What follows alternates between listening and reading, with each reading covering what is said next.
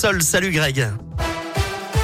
Bonjour Eric, bonjour à tous. À la une des perturbations à prévoir dans les écoles aujourd'hui, appel national à la grève lancé par les métiers du secteur périscolaire pour dénoncer les conditions de travail. Perturbations notamment dans les cantines. L'accueil périscolaire est également impacté le matin et le soir. Plus d'infos sur radioscoop.com. La grève qui se poursuivra d'ailleurs demain. Les recommandations du conseil scientifique avant l'arrivée du variant Omicron en France. Sa croissance extrêmement rapide devrait se faire sentir dans les semaines qui viennent, avertissent les scientifiques.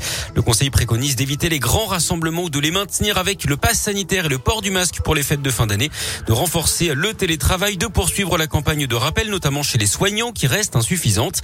Concernant l'école, le conseil estime qu'il faut changer de méthode avec un dépistage systématique pour repérer les enfants asymptomatiques et pré-symptomatiques. Un mot de cinéma avec les nominations pour les Golden Globes aux États-Unis. Deux Français sont à l'honneur. Omar Sy dans la catégorie meilleur acteur pour la série Lupin et Marion Cotillard pour son rôle dans la comédie Annette. En sport et en foot, c'est la grosse boulette de l'UFA pendant le tirage au sort des huitièmes de finale de la Ligue des Champions hier, avec déjà un incident technique qui a proposé un match entre deux clubs qui ne pouvaient pas s'affronter.